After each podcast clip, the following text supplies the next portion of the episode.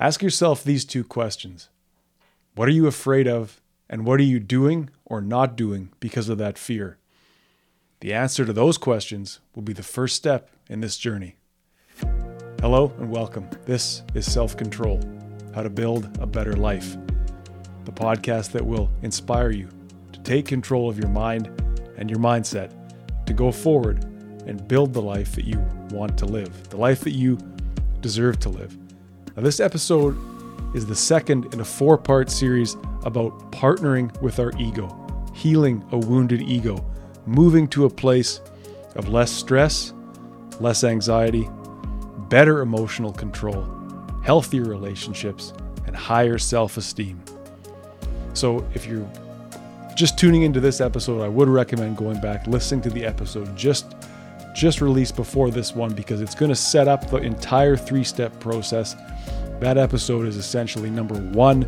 This is number two. So please, if you're looking to maybe get an overview of this three step process that we're going through, listen to that one. It's going to lay it out for you. If you've listened to it or you're going to ignore that and just continue on, welcome.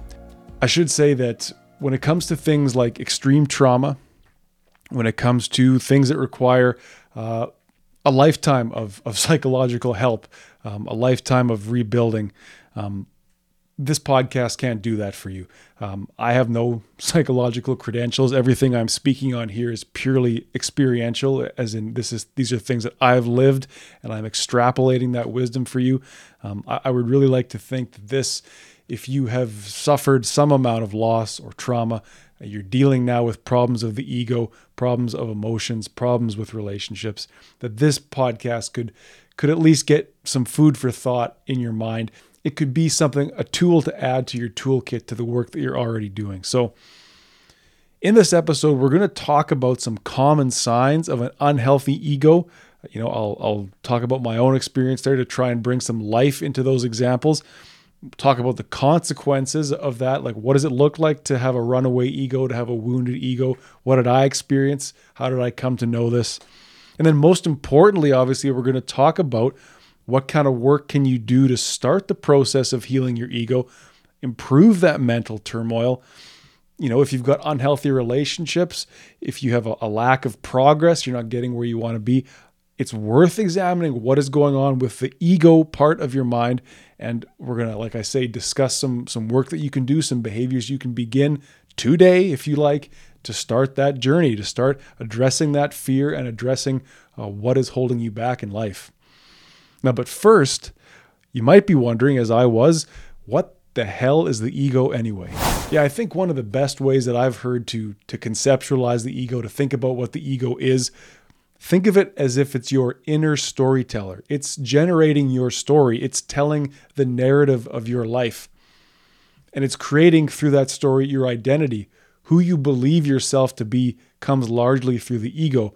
It's important to note, though, that the ego is just one part of our consciousness, and it places us as a character in a story, which is in a way the first step to sort of losing control over our story, and, and that we don't know necessarily subconsciously how that story is being written until we're willing to to do the work and, and look back on it. You know, the ego shapes our perceptions, it shapes our emotion, it shapes our, our reaction to the world around us. I think it's just a useful concept to start to talk about gaining self-control in our life, which I imagine uh, that's why you're here. That's why I'm here. So the ego constantly comments on our actions and the actions of others. It's it's evaluating, it's comparing, it's judging. Now, most importantly, the ego actually uses our past experiences to assume what's coming next. Our ego keeps us safe.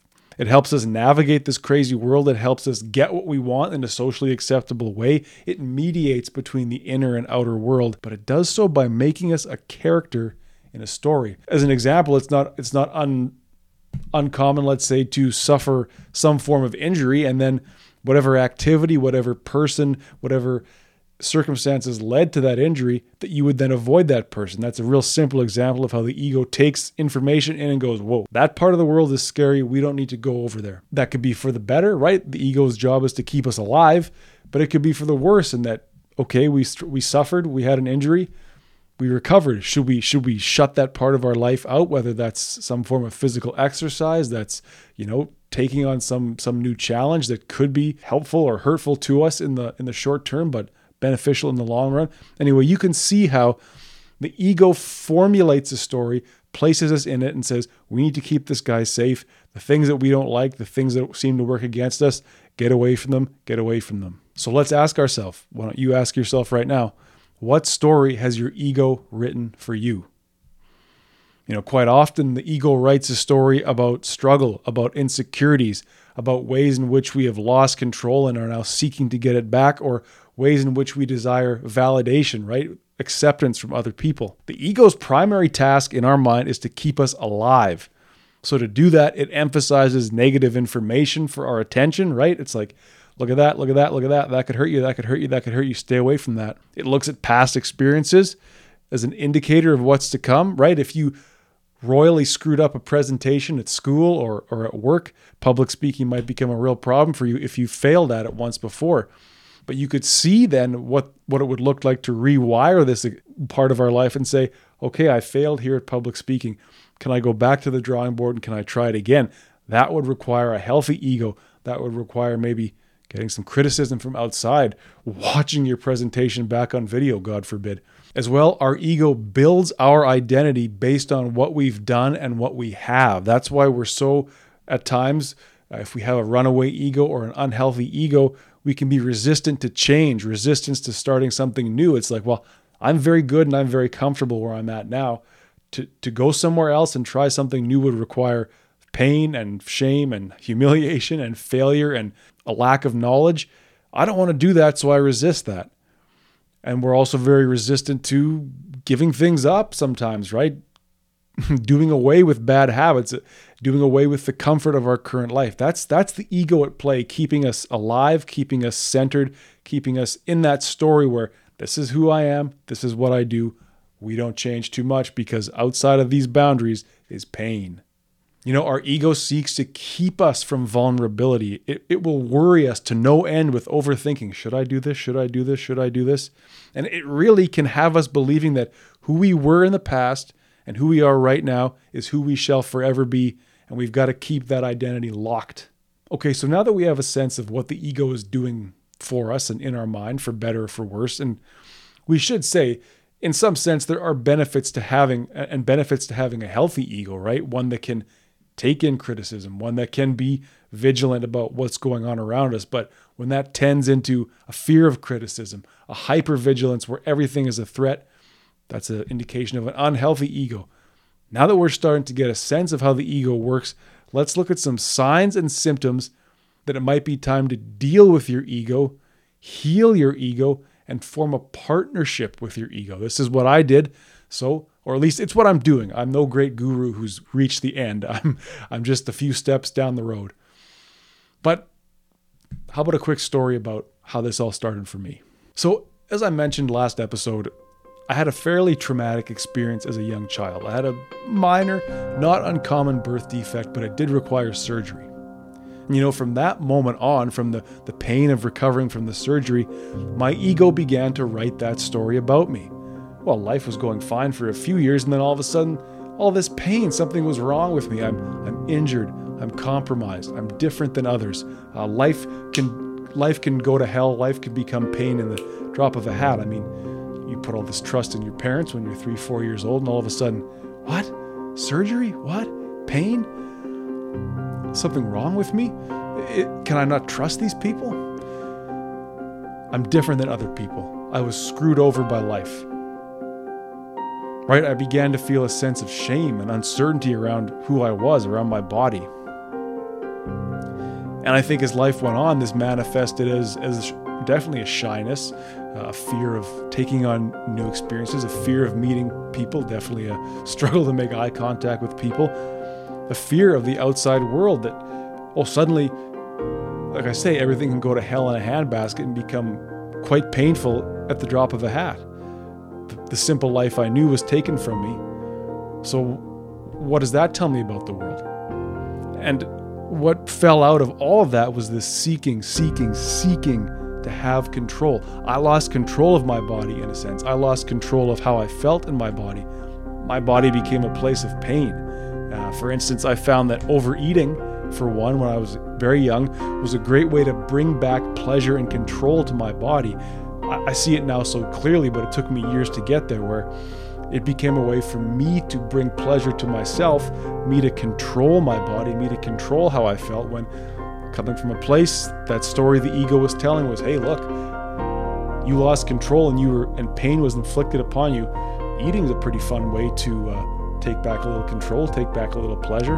And you know, later in life, this this ego story it kind of went away and then came back later in life as I hadn't properly addressed it, I suppose. I withdrew socially from time to time. You know, I wouldn't go out to parties. I would just run away by myself or run away with one friend, you know, use alcohol, use marijuana in, in privacy almost. And when I did go out, I was so obsessed with being seen a certain way. I craved attention and validation from other people. Uh, you know, it was either that or I would drink to excess, uh, use marijuana to excess to sort of dissociate from the social experience because Again, I figured all that pain that I experienced that was inflicted upon me by the outside world, it must exist out there in other people. And that's what we call projection. If I could control how others saw me or didn't see me, I could then take back some control of myself, or so I thought. So, this experience of mine, I think it really highlights two major ways in which the ego takes what it learns from your experiences and begins to write a story and begins to inform you of who you are. And those two ways are defense mechanisms, and protective identities. So let me ask you now Has some past trauma, injury, abuse, loss, misfortune led to a chapter in your story written by your ego where you are now weak, afraid, vulnerable, out of control? You're some kind of freak? Ask yourself that now or, or after the episode. Has your ego written a chapter of your story now where, because of something that happened to you out of your control, or, or perhaps you were responsible, uh, but you suffer the consequences trauma, injury, loss, abuse, misfortune, something. Has something happened to you where now you are starting to believe that as a result you are weak, you're afraid, the world is a big, bad, mean, scary place that judges you and inflicts pain on you? You're vulnerable to it now. You're some kind of freak, you're different, you've been screwed over it's worth thinking about. It's worth thinking about. It took me many years to get there, but I did have to ask those questions of myself. And I would also ask you too, as a result, are you now striving to take back control in your life in ways that are unhealthy? And that was the case for me. You, you saw it with, as I said, my overeating, drugs, and alcohol. It's not uncommon. It's not uncommon for us to lose control in one way through a traumatic experience, to put that in the back of our mind somewhere and now go forward saying, look, I got to take control of something because I lost control back there and I did not like that. So, whew, let me shove my, let me shove bagels into my face and, and smoke three joints. At least now I'm feeling all right. So ask yourself, are you striving to take back control in ways that are unhealthy? Let's let's dig into a few of those. I have a list here of 11 defense mechanisms and 10 protective identities that our ego creates. And those come in the in the fallout or in the in the days, weeks, years, months after a traumatic experience or failure or loss. 11 defense mechanisms and 10 protective identities. I'm not going to go through all of them, but I am going to make that list available to you. There'll be a link in the show notes. So, you know, hopefully, if what I'm about to talk to isn't resonating, you can go through and say, hey, here's one that he didn't mention that I see on this list that I can now start to think about. And again, I'm not a therapist. This is not psychology. This is simply me trying to communicate some information to you. So we understand now how our ego is writing the story of our life. And if you're like me and you suffered some form of trauma or a painful experience of any kind, the ego is now going to add that into the story. It says, hey, this world is scary. It can hurt us. I, I had my control taken away from me. We've got to take back control somehow. A big part of the way that we do this sometimes is defense mechanisms, right? And for as I said, I've got a list of defense mechanisms you can check out. I want to touch on just two quickly. For me, a huge one was projection. I assumed that, you know, because I felt ashamed about myself, because I felt uh, un, un, or insecure, let's say, about my body, I developed body dysmorphia. I started to feel um, like an alien in my own being. And I, I had a lot of regret and a lot of wishing I looked a certain way, wishing I was a certain way. Well, I assume then that all of that must exist in the outside world too. I mean, after all, that's where the problem came from. So I assume that people looked down upon me, that people judged me, that people didn't want to be around me, didn't take me seriously, didn't like me, I couldn't fit in.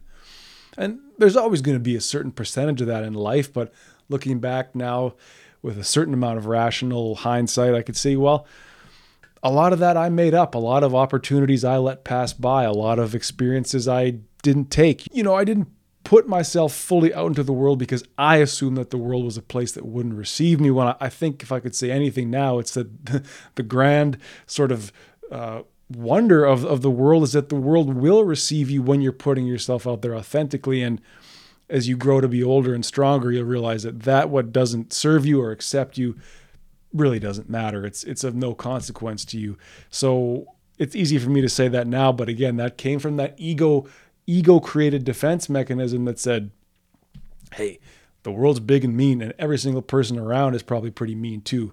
Now, another big one was, and this is huge, I think, for a lot of people. They call it uh, the list that I saw. They call it displacement, and that's basically taking that emotional pain that you feel because of the incident, because of that what what your ego has now told you about what happened, and putting it into other things, like channeling it into strange places. And I think, you know, if if emotional outbursts or mood swings, poor emotional control is part of your problem, think about displacement now. Has something happened to you that really bugged you, really hurt you, really bothered you? And now you're just going to take it out on the dog or take it out on your partner or take it out on someone's car or take it out in road rage, whatever that may be.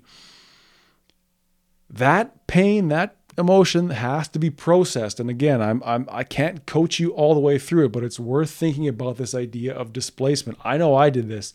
I remember one time I I don't know what the hell I was thinking. I this was really before working online side hustles were really a thing and I put my credit card number online thinking there was some course or some job opportunity I was going to get and it later was found out to be a scam and I you know, it's not the end of the world. You could cancel the credit card. You could you could do something. You're gonna wasn't worth doing what I did, which was two hand fisting a gigantic hole in my drywall, you know, three or four feet or five feet feet high. It wasn't about the credit card, was it? It was it was that old traumatic experience coming back to haunt me. I said, "Oh my god, I can't believe I screwed something up," and that triggered triggered that response to pound a hole in the wall a great example of displacement. So it's worth asking yourself are there defense mechanisms that I'm putting up to reassert control in my life in, in weird ways? It's very easy to say, well, I, I don't know, the, the world has hurt me, so now I'm going to just assume everything about the world, right? That's projection. Again, talking about displacement. I had no control over my emotion. I had no control over what happened to me back as a kid. The best I can do is bash a hole in the wall and maybe feel a little bit better.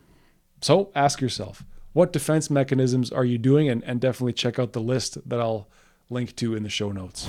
Now, second to defense mechanisms is this idea of forming a protective identity. And the idea of a protective identity is that it, it doesn't allow you to fully authentically portray yourself or bring yourself to the world. And that was a huge problem in my case. And it's something I'm still working on. You know, because of shame or guilt or fear, I became, well, I'll give you a couple, a people pleaser, and that's still something I struggle with today. It's right, putting the needs and the feelings of other people before your own.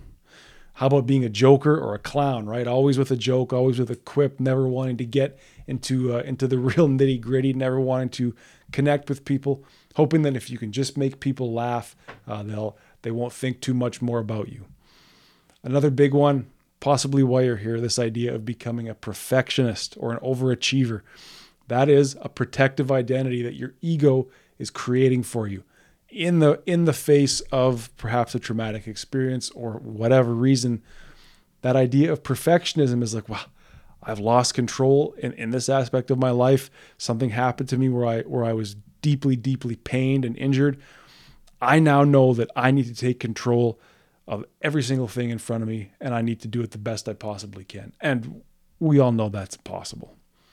But when you start to think of these defense mechanisms and these protective identities as ways in which we look to take control of our life, take control of our experience in ways that are extreme, ways that are impossible. You know, another one was uh, withdrawing completely socially, right? Being a recluse. A lot of it was tied to that fear of the outside world, fear of being judged, fear of having to go through the steps that any normal human being in the human race would go through, and possibly being judged, possibly being critiqued, possibly having to be vulnerable and learn something.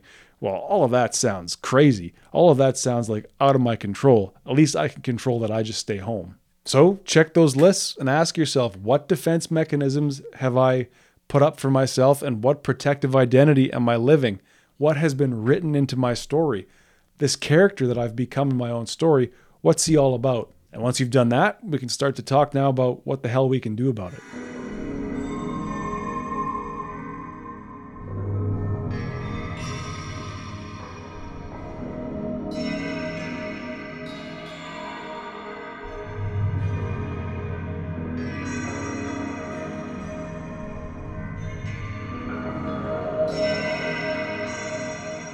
This first step, it's about understanding. And understanding for me, it really came from observing myself. Now, you have the benefit here of getting a guided process, these three steps based on my years of worldly experience. But, you know, when I started this process, I really didn't realize what I was doing. In a way, I kind of stumbled into it. And, you know, to be completely honest, uh, I was stoned one night about five years ago and I started journaling and I just haven't stopped. And boy, am I glad that that one night I was possessed to start journaling because to me, the best way to observe ourselves is through journaling.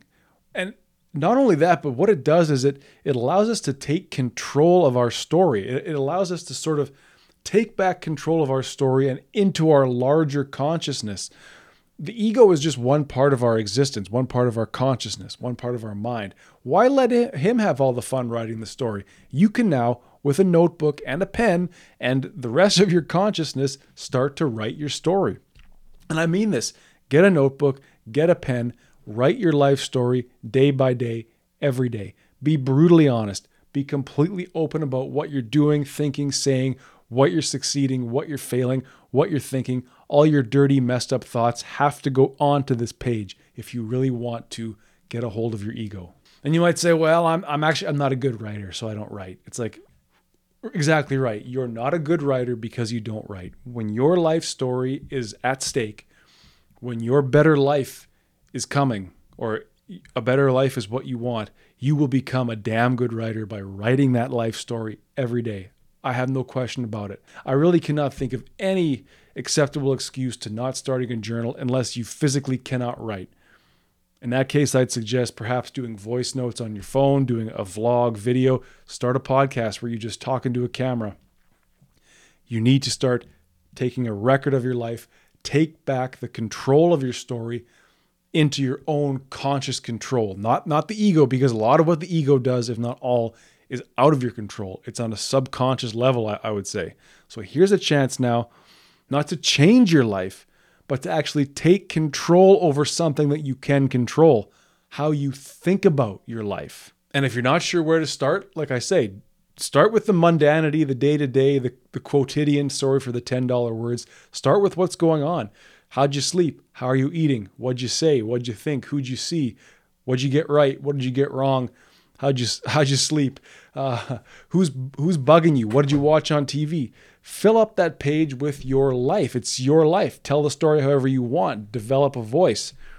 And if you're feeling a little extra oomph, then I would say explore this idea of a defense mechanism. Explore the idea of this protective identity, right? It's like, oh man, I, I am a people pleaser. I do sort of put people's desires and people's feelings ahead of my own. I, I'm a doormat for people. Well, okay.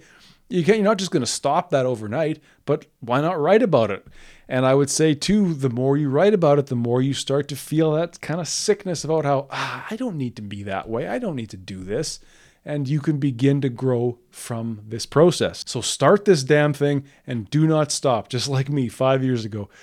Then the, the real beauty here is that you can read that story back whenever you like, and you'll see how your lack of emotional control, your fear of new things, your fear of criticism, your fear of judgment, uh, the need to be liked. You can see how all that has been created through repetition, right? The ego has told you that's who you are, and you've now lived this story. But now you're one step closer to getting out of that story, to getting into a new story and taking control. Because from there, once we've got this record of our life, once we're being honest about what we're doing, saying, and thinking, we're looking maybe for defense mechanisms, for protective identities, for ways in which we're, you know, being a perfectionist, that harsh inner critic that tells us we're wrong, we can start to identify ways that we're hurting ourselves. Well, then from there, it's pretty simple. We just can set some goals, right? Here's what I'm doing. Here's what I'm afraid of, right? Those are the two questions that we asked at the start. And you might as well ask yourself that in the journal. What am I afraid of and what am I putting off? And now, what could I try? So it could be anything. It could be that social withdrawal, being a recluse. Maybe you have anger issues. Maybe it's that perfectionism, right? That fear of change. Are you are you like me overeating, addicted to pornography, addicted to marijuana? We're not telling you to stop. I've never told you to stop. I'm simply saying that you need to keep a record, become aware and realize that these are responses to something that has happened in your past. These are a character that you've become in your own ego story and now you're looking to break free of that. Well, I don't I don't need to always kick holes in the wall. I I'm still to do it, but I I see why I do it now, you know. I I could maybe go out once a month with some people that I trust. I could I could accept that maybe maybe maybe I could change I could change the color of my bed sheets, I guess you know, I, I am a perfectionist. Everything has to be this way, but you know, maybe, maybe, maybe my house doesn't have to be spotlessly clean every single day, every moment of every day. Or maybe, you know, I don't have to ride my son into the ground because he's not doing the things that I want him to do. Maybe I need to let somebody else break free of my protect my uh, perfectionism. My ego is starting to spread around into my life and affect my relationships, whatever that looks like. This is starting to lead us into step two. Be aware, though, that your ego now is going to start going nuts once you start examining him. But, you know, we've now moved into a place where we are aware of the ego, right? Before that, we were simply just operating on autopilot. But now we're beginning to start this relationship with the ego, right? We're going to look him in the face. We're going to say, hey, I see what you're doing. You're writing this story about me, and now you don't like that I'm kind of doing some editing on this story. It may take very small steps to start, right? Like I say, you're not going to end your perfectionism in one day, but you could let the house be a mess for a couple hours, huh? Smaller and smaller steps, whatever it takes to stop you from freezing, because these are the steps. These are the steps to self control. From living on autopilot, unaware of why you're doing what you're doing, not getting the outcomes you want, feeling unhappy, to now you're looking your ego in the face and saying, I like what you're doing. I know you're trying to keep me safe, but that was a long time ago. I'm not growing anymore because of you. Why don't we work on writing the next chapter together? Because a healthy ego, at least as far as I can tell, I don't know about this whole ego death or ego dissolution. The ego's not going anywhere in my in my life, in my world a healthy ego can can can have healthy relationships. It can hear criticism. It can assert its boundaries. It can go for what it wants in an acceptable way. That's a life that you can have. A healthy ego can control your emotions. A healthy ego doesn't make a mess of things. A healthy ego doesn't let fear rule. A healthy ego realizes that life is unpredictable and it's going to do its best to keep you on the straight and narrow. But this is a process, I would say, of becoming somewhat more open minded. So, in the next episode, we're going to move from this initial meeting, this initial awareness of how the ego is working, to beginning to form a partnership with the ego. We're going to talk about strategies for taking control of your physical body, right? Beginning to act mindfully, beginning to further scrutinize our own actions. Because through that mindfulness and through that exploration of our behavior, and perhaps taking on some new behaviors that we'll talk about, we can break out of the chains of this story. We can stop being a character in the ego story and become the author of our story, author that next chapter and the next chapter and the rest of the story. So, that inner critic, that fear of change, that people pleaser, you know, those are all ways that we seek to reassert control in our life in the face of having lost control at one time or another. But that comes at the expense of not having control where we need it over our emotion, over our appetites, over our mental health, over what comes out of our mouth, over the way we treat other people. That's the shift we're looking to make. And it's the shift that I'm working on. And I'm happy to have you along with me. It's all slowly changing, but we're we're going from this crazy, insane, unconscious ego that's controlling us to taking conscious control and writing the life story that we want to live. I mean, do you have anything better to do? I want to thank you for listening. Thank you for watching. This was part two of a four part series, so stay tuned for the next two episodes coming out to follow up. We'll talk about incorporating the ego and finally accepting uh, that which we can't control. That's all to come. Thank you for listening. Thank you for watching. Please remember better is possible.